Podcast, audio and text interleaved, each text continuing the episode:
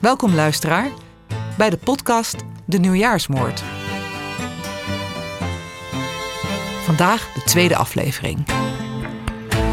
Een mens in nood.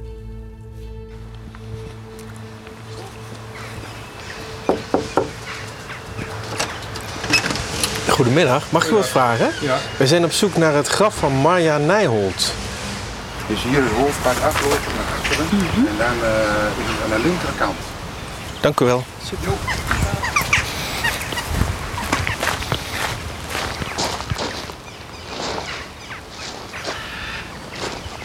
Hier, dit is het.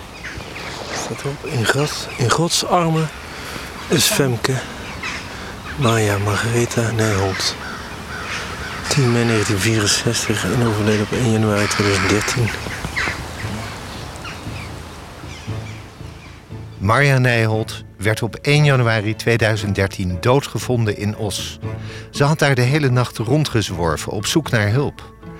Hoe kwam het zover dat deze bange, verwarde vrouw daar de dood vond? Wie was zij? Wat voor leven ging vooraf aan deze nacht? Bureau Dupin spreekt met Marja's nabestaanden en uit hun verhalen tekent zich een kleurrijk, maar ook een droevig beeld af.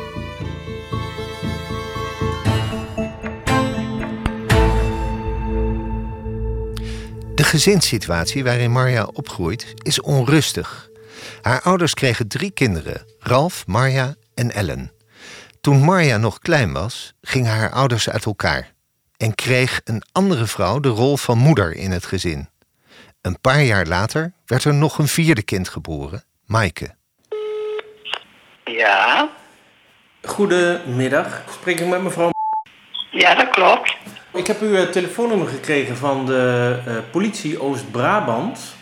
Ja, en nou, daar zat ik van, toevallig vandaag aan te denken. Peter praat met Christel, de biologische moeder van Marja. En zou u, zou u eh, Marja kunnen beschrijven voor mij? Als, als misschien, misschien eerst als kind. Ja, dat was een heel rustig, heel aanhankelijk kind. Heel lief, heel lief. Ze had heel veel liefde nodig, vond ik. Mhm. Ja, het was een heel aanhankelijk kind. Ja, toch wel. Als Marja een jaar of vier is, gaan haar ouders uit elkaar. Die scheiding heeft grote gevolgen voor het gezin. En we zijn uit elkaar gegaan omdat ik meer, eh, nou ja, omdat mijn huwelijk niet meer ging. Mhm. En wat er allemaal in mijn jeugd gebeurd is. Mhm. Dat ik eigenlijk eh, ja, me veilig voelde bij vrouwen, laat het zo stellen. Ik dacht dat het de makkelijkste manier was om te zeggen dat ik lesbisch was. Maar ja, dat was voor mij natuurlijk helemaal niet de makkelijkste manier. Want daardoor, daardoor kreeg ik mijn kinderen niet. Het was een hele andere tijd. Toen zei men dat, eh, dat ik mijn kinderen ook zo zou opvoeden. Ja. Nou, dat slaat natuurlijk nergens op, hè. Onbeschrijfelijk. Dus ik, dat, ja, ik, ik zit nou, eh poeh. Tranen lopen. Nou, ik zie het helemaal voor me. Ja. In die tijd is scheiden niet gewoon. Om het huwelijk met haar man te kunnen ontbinden, vertelt Marja's biologische moeder dat ze lesbisch is. Maar hiermee verliest ze ook het contact met haar kinderen. Marja's zus Ellen legt uit hoe dat gebeurde. Toen op een of andere manier heeft eh, mijn vader er dus voor gezorgd dat ze haar kinderen niet meer te zien kreeg. Dus dat is natuurlijk al, eh, al heel heftig op zich. Dat je denkt van nou wat is het voor een kerel geweest eh, dat je je ex drie kinderen ontziet. dat, dat is het ergste wat je iemand kan aandoen denk ik. Eigenlijk had mijn vader al heel snel een, eh, een tweede vrouw gevonden, mijn, eh, mijn huidige moeder. Ja, dat, dat boterde ook eigenlijk niet zo, want eh, eh, mijn vader die... maar Maria hing heel erg aan mijn vader en die zag mijn, ja, mijn moeder natuurlijk als indringer. Dat is heel logisch op die leeftijd, want ze had natuurlijk ook al een hele moeilijke periode achter de rug, want scheiding met haar, met haar moeder. Daarbij was Maria denk ik heel onzeker. ja, en die wou heel graag bevestiging en liefde en geaccepteerd worden. En daar, eh, ja, dat wilde ze het liefst eh, van, van mijn moeder en van mijn vader. Maar was het mijn vader ook niet het meest liefdevolle type. Die liet alles aan mijn moeder over. En die eh, kwam er eigenlijk na een half jaar huwelijk achter dat ze met een, een psychiatrische man was getrouwd. Die gewoon enorm met zichzelf in de knoop zat. Ja, mijn moeder zat in de overlevingsstand. Ik bedoel, als je drie kinderen in je schoot geworpen krijgt, waarvan de twee natuurlijk al een behoorlijke achterstand hebben omdat ze hun moeder hebben verloren, en een psychiatrische man, dat is hartstikke complex. Ja. En dan moet je dat doen zonder begeleiding of zonder hulp of wat dan ook. Dat kan toch niet? Kan- Krijg je toch niet voor elkaar? Dat is ja, gewoon een afschuwelijke situatie. En zo kwam stiefmoeder Gemma in het gezin. Het moet voor haar inderdaad geen makkelijke opgave zijn geweest. Joyce en Peter gaan bij haar op bezoek.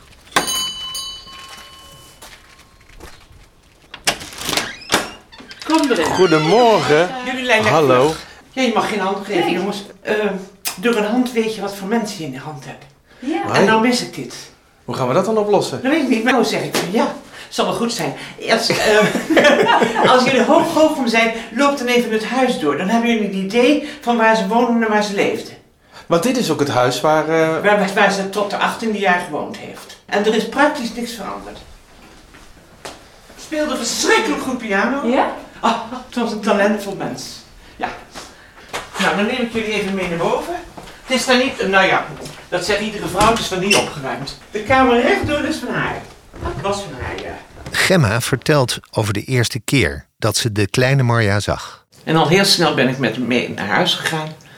En dan ontmoet je daar drie kinderen. Het eerste gezicht van Marja was tussen een raam, heel klein kopje. Angstig hoofdje, smal, en het was een heel klein kind. Licht van gewicht. Eigenlijk een zielenpotje. Die alles voor je deed, die het gezellig wilde maken. Maar het moest wel zoals zij wilde. En mijn man, die ging de eerste tijd goed. Toen raakte die eigenlijk het jaar erop, in, dat is in december begon het al, werd de zaak minder en dergelijke. Toen raakte hij dus zijn baan kwijt. Dus toen werd hij depressief. Maar, eh, ja. Nee, het was niet makkelijk. In deze situatie groeit Marja op en dat heeft veel invloed op haar. Marja's zus Ellen zag haar worstelen. Maria hunkerde naar liefde en aandacht. En dat, dat ging gewoon eh, compleet mis. Nou, dat, ja, dat, denk ik dat dat van kwaad tot erger is geworden. Ze was altijd een buitenbeentje. Ze deed heel erg haar best om eh, eigenlijk eh, in het gevlei te komen. En om heel erg haar best te doen. Met studeren, om altijd zichzelf van de beste kant te laten zien. Om cadeautjes te geven. Om allerlei manieren heeft zij eh, krampachtig ge- geprobeerd om aandacht en liefde te krijgen. En eh, dat is gewoon niet gebeurd. Dat, daar is het gewoon misgegaan. En daar Ik vond Marja echt ook gewoon heel erg lief. heel Wat we erg ook lief. verder mogen vertellen, Marja was echt ontzettend lief. Dat laatste zegt Maaike, de halfzus van Marja, want er is inderdaad nog meer te vertellen. In de lieve, attente en talentvolle Marja ontwikkelt zich ook een andere kant, die voor de buitenwereld moeilijk te begrijpen en te volgen is. Ze voelt en ziet dingen die anderen niet zo ervaren en waar ze bang, boos en eenzaam van wordt. Een mens in nood. Marja's zus Ellen praat daarover met Joyce. Op een gegeven moment kon je gewoon ook merken aan Maria dat ze zo beschadigd was dat ze ook niet wist wat de normale manier van omgaan met elkaar was. Dat, dat hebben wij allemaal ook niet meegekregen. Maar Maria begreep dat echt niet, hoe ze, hoe ze met mensen moest omgaan en wat normaal was. En ze kon ook ineens heel, ineens kon de knop omgaan en dan kon ze echt heel explosief agressief zijn. Dat, je, ja, dat, je, dat het gewoon heel onvoorspelbaar was. En de, ja, weet je, ik snap het wel. Als je altijd zo hè, onderdrukt wordt. Heel logisch. Maar eh, het, het was wel angstig. Dus eigenlijk belde ze gewoon honderd keer per dag. En eh, toen wij de telefoon hebben laten blokkeren, dan kwam ze bij ons oude huis, want ze wist waar we woonden. En eh, dan kwam ze gewoon elke dag. En eh, als we er niet binnen laten, dan bleef ze gewoon buiten, de hele dag op het raam kloppen. En eh, ja, maar je wordt ook zo uit elkaar getrokken, want in de ene, op de ene kant heb je intens medelijden met haar, maar het is gewoon niet leefbaar meer. Ook stiefmoeder Gemma ziet Marja veranderen. Dat je zo wisselend bent, dat je, dat je geniaal bent, dat je manisch-depressief bent, maar dat je liever manisch bent dan depressief. En dat kan ik me voorstellen, want als je manisch bent, kan ze alles. De mooiste dingen maken. Dat, dat, uh, dat, zo dikwijls dat ze zei van, van dat ze opwelden of weet ik wat. Uh, dat ze doodging. En dat ze, dat ze, dat ze, zo ziek, zo ziek, ik ga dood, ga dood, ga dood. En, uh, en dan die laatste jaren dat, dat die achtervolgingswaanzin. Want toen kreeg ze dus dat, dat uh, ja, eerst was ze manisch en toen depressief, of depressief en toen manisch. En toen werd ze dus nog dat ze schizofreen werd. En zo had ze meer angst, angstdingen, angst, angst, angst. En dat kwam de laatste jaren er nog weer bij, de grote angst. Ach ja, ach nee, nee, ja, jongens, het is een triest leven. Ja. Wil jij nog thee? Lekker. Ja, dat zou ik maar eens doen. Volgens Marja's biologische moeder Christel komen die aandoeningen meer voor in de familie. Dat, dat zit wel in de familie. Aan haar vaderskant of aan uw kant? Aan de va nee, vaderskant. Ja. ja. De, uh, broer, uh, de broer van mijn man en mijn man zelf en uh, nou, een zuster van hem en zijn moeder. Die heeft zich in de waterput verdronken. Dus ja, maar ja, dat had mijn man ook, mijn ex. Die, hmm. staat, die zat dan met zijn hoofd eerder voor aan te kloppen. Dat heeft, ja, dat heeft Gemma natuurlijk ook meegemaakt. Hij heeft ook wel eens met een mes voor me gestaan. Hij heeft me ook van de trap afgeschopt. Dat ben, ik ben rugpatiënt geweest en ben het nog uit. Ja, daar hebben zich echt drama's afgespeeld. Die heeft geen leuke jeugd gehad. Was dat drie of vier jaar voor haar dood? Toen heeft ze me voor het. Toen is ze hier thuis nog, was ze hier thuis. En toen heeft ze, was ze zo nijdig op me dat ze me geslagen en gestompt heeft. Ja. En dat pikte ik niet. En toen het laatste jaar in oh, december, we hebben ja, Maaike en Marja nog hier geweest. En hebben we het er nog over gehad om het weer aan te knopen. Ik zeg, jongens, luister eens, ik kan het niet meer. Het is vreselijk, maar gaan jullie je gang, maar ik kan het niet. Dit, dit, ik wil dit niet meer. Ik hoor haar komen, ik hoor haar komen, oh, wat een verdriet. Zij die daar komt, nee, zij is het niet. Zij die daar komt, nee, zij is het niet. Marja wordt meerdere keren opgenomen in een psychiatrisch ziekenhuis. Kay van Bureau de Pin praat over bipolariteit en schizofrenie met Michiel Hengeveld, psychiater en voormalig hoogleraar psychiatrie aan het Erasmus Medisch Centrum in Rotterdam. Laat ik beginnen met de bipolaire stoornis, want dat, die wordt gekenmerkt door dat mensen heel uh, wisselend zijn van stemming, maar vooral ook van energie. Dat ze dus episodes of periodes hebben dat ze heel opgewekt zijn of heel uh, vol met energie. Vaak ook wel een beetje geprikkeld um, en allerlei dingen in hun hoofd halen. Soms zijn ze ook erg ontremd, dat ze rare dingen doen die je normaal niet zou doen. En dat is dus de, de, de, manische kant van de bipolaire stoornis. En dan heb je de depressieve kant. En dat is een ernstige depressie waarbij mensen dus helemaal geen energie meer hebben, nergens meer zin in hebben heel ongelukkig zijn, uh, soms ook dood willen. Uh, iedereen is eigenlijk wel over eens dat dat wel heel erg veel met aanleg heeft te maken. Waarbij ook heel duidelijk is dat, dat het in families voorkomt. Oké, dus tot zover bipolair zijn. Ja. dan hebben we nog schizofrenie. Wat is dat? Mensen met een bipolaire stoornis kunnen ook wel zo ernstig ziek zijn dat ze ook allerlei ideeën hebben die niet meer kloppen met de werkelijkheid. Dat ze wanen hebben over de werkelijkheid. Dus dat ze allerlei paranoïde, achterdochtige waanideeën kunnen hebben. Dat is één. En een tweede kunnen ze vaak ook hallucinaties hebben. Dus dat ze dingen zien of horen die er niet zijn. En ze zijn vaak ook wel in de war. Nou was Marja Nijholt uh, in haar laatste nacht erg verward. Uh, zijn dat kenmerken die je kunt hebben als je zowel bipolair als schizofreen bent? Ja, dat kan. Je, je, dat hangt er een beetje vanaf. Je kunt natuurlijk bij een manie kun je heel ook achterdochtig zijn, heel paranoïde. echt in de war in de zin van dat je ook uh, onbegrijpelijke wartaal spreekt. Dat mensen je niet meer kunnen volgen in wat je zegt. Dat is niet echt, hoort dat bij een manie. Maar goed, dat is moeilijk om dat verschil natuurlijk, laat ik zeggen, zeker als je de persoon zelf niet hebt gezien of gesproken, om te weten wat het nou was bij haar. Ja. Um, heeft u iets over Marja Nijholt gelezen? nou, nee, ik heb een podcast geluisterd waarin haar vriend vertelde dat ze soms hele achterdochtige ideeën had over mensen die er zouden zijn of die haar zouden beïnvloeden, heel negatief. En waar hij van zegt, ja, ik zag niks en ik hoorde niks daarvan. Dus hij wist eigenlijk niet zo goed, is het nou werkelijk waar of niet, wat ze allemaal vertelt over dat haar wordt aangedaan. En dat klinkt dus wel als een soort paranoïde waanidee. En dat kan wel bij een bipolaire stoornis, maar het doet toch iets meer aan schizofrenie denken. Zo eerst op het eerste gezicht. Marja heeft de laatste jaren van haar leven weinig contact met haar familie. Wie haar in die tijd wel zag, was haar partner Steve.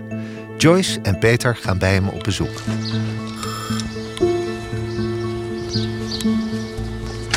Goedemorgen. Steve? Steve, ja, geen hand. Hallo. Dit is Joyce. Hi. En kunnen zitten? Ja, het is een beetje Spartaans, maar dan krijg je als uh, man alleen, hè.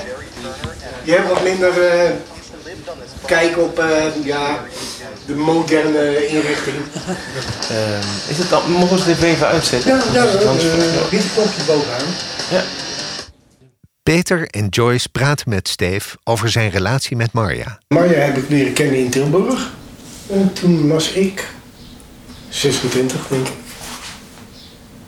En Marja was 20. Toen ik Marja leerde kennen, reed ik ook een motor. We hadden een motorclub in Tilburg. En veel ritjes uh, gemaakt. Weekendjes weg naar Luxemburg. Uh, dat is een beetje zo uh, ja, naar elkaar toegegroeid. En we zijn hier terechtgekomen omdat Maya op de AKI terechtkwam, een kunstacademie. In het begin was dat nogal moeilijk qua woonsituatie. Uh, uiteindelijk heeft ze een woning toegewezen gekregen. Dat was hier om.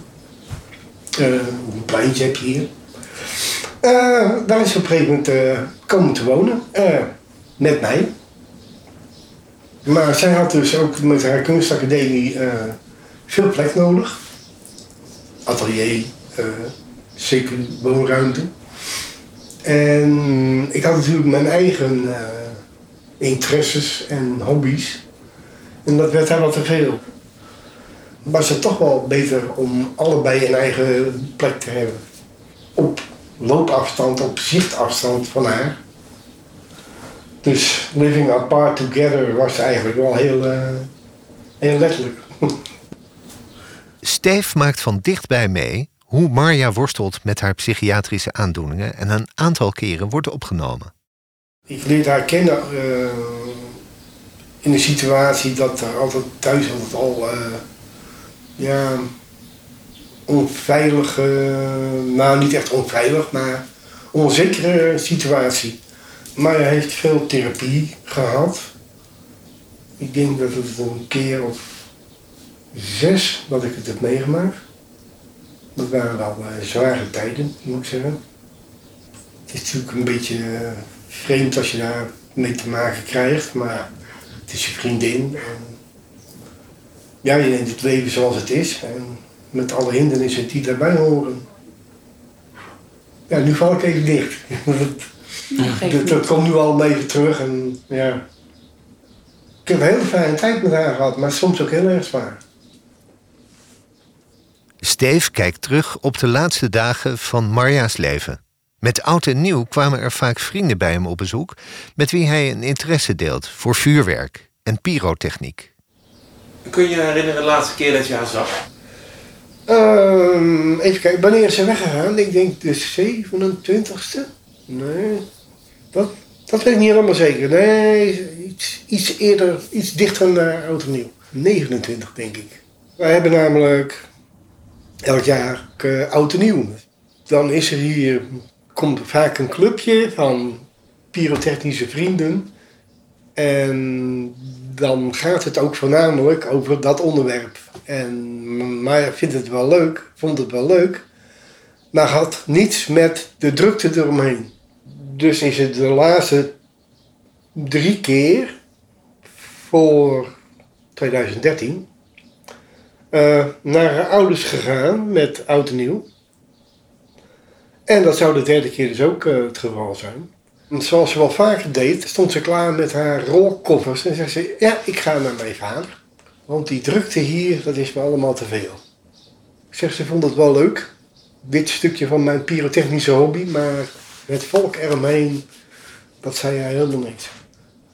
En toen ging ze dus, ja, met de bus of ze ging lopen, want ik hoef haar niet weg te brengen. Hè, dat red ik wel. Doe het zelf, nou ja.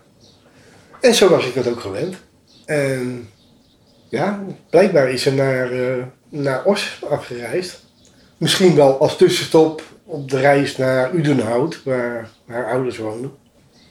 Maar dat, ze had er een andere agenda.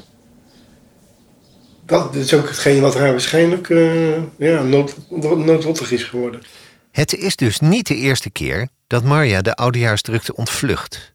Maar ze blijkt niet naar haar vader in Brabant te gaan, zoals Steve dacht. In plaats daarvan gaat ze naar een hotel in het Duitse Gronau.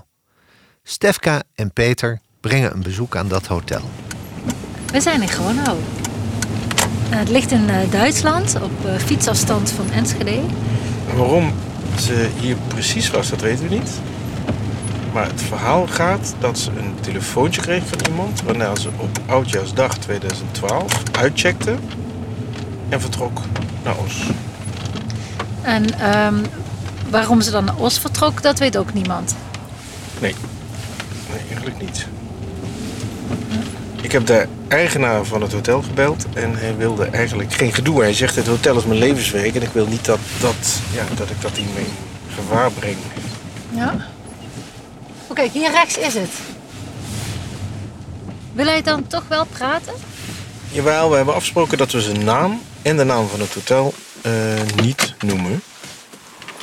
Oké, nou, ik ben benieuwd.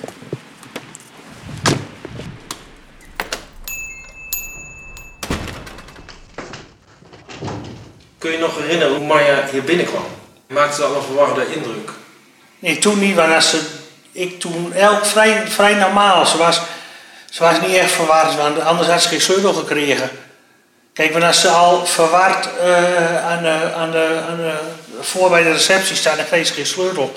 Dan begin ik helemaal niet aan. Maar liever leeg laten staan en rust dan uh, uh, bij twijfel niet doen.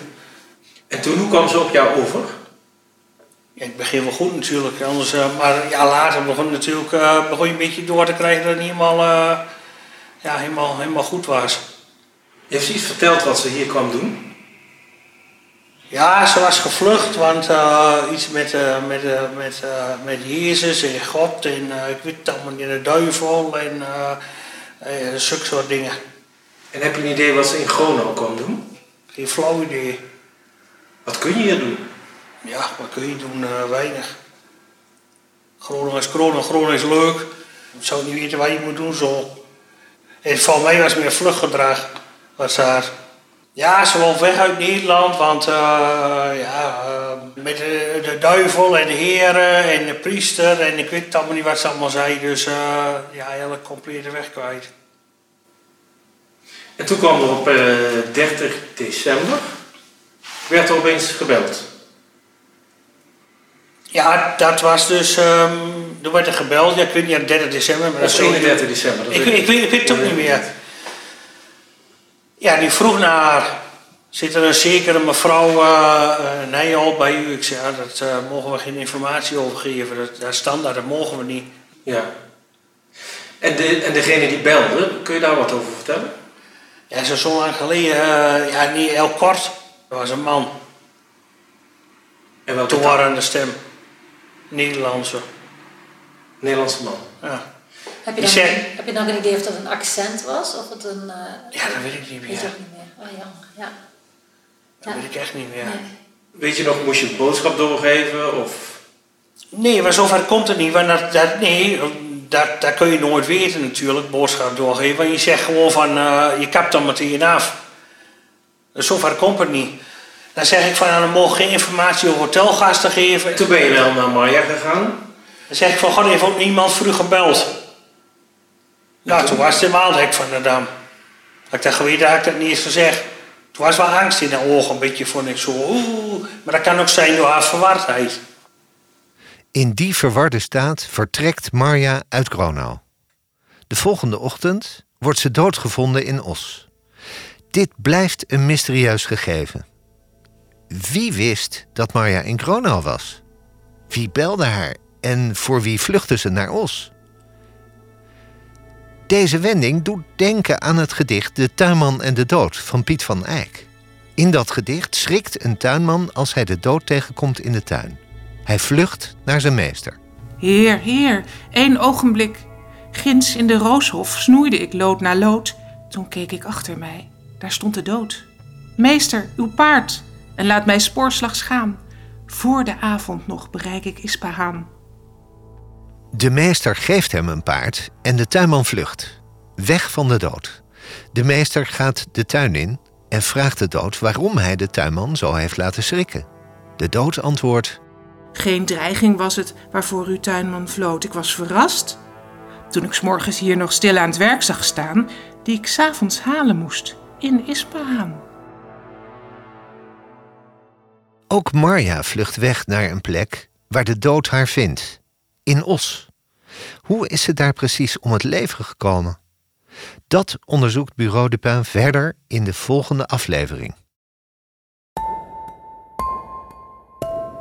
Inmiddels zijn er veel mensen die met Bureau de Pin en de politie willen meedenken en meehelpen om te achterhalen wat er in die oudejaarsnacht met Marja is gebeurd.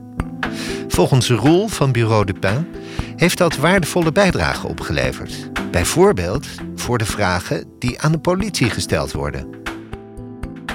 Nou, na de eerste aflevering van de nieuwjaarsmoord hebben meer dan 1400 mensen zich aangemeld via de website van Bureau de Pin. En meer dan 300 daarvan zijn inmiddels daadwerkelijk bezig om informatie te verzamelen die tot scenario's leiden. Alle kennis die daaruit voorkomt vertaalt zich dan naar vragen die we aan de politie kunnen stellen. De vraag die we nu gesteld hebben aan de politie is: in hoeverre kunnen jullie inzicht geven in de situatie zoals die op plaats delict is aangetroffen? Met als doel het terugbrengen van het aantal mogelijke scenario's van het overlijden van Marianne Nijholt.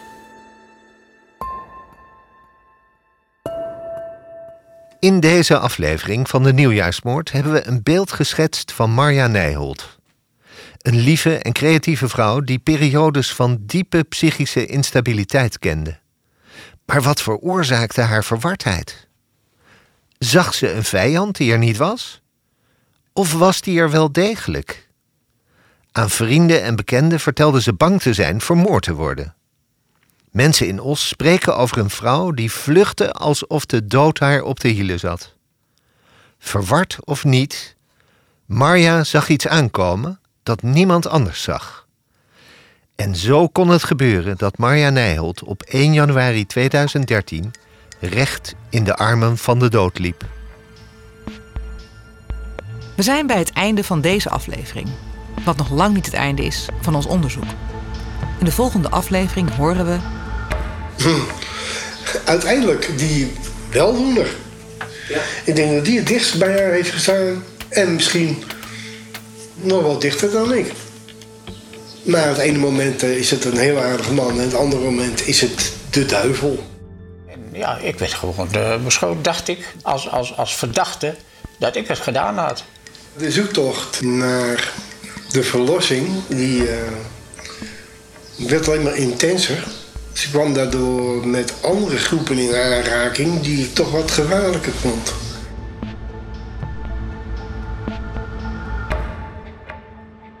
Bedankt voor het luisteren en tot de volgende podcast.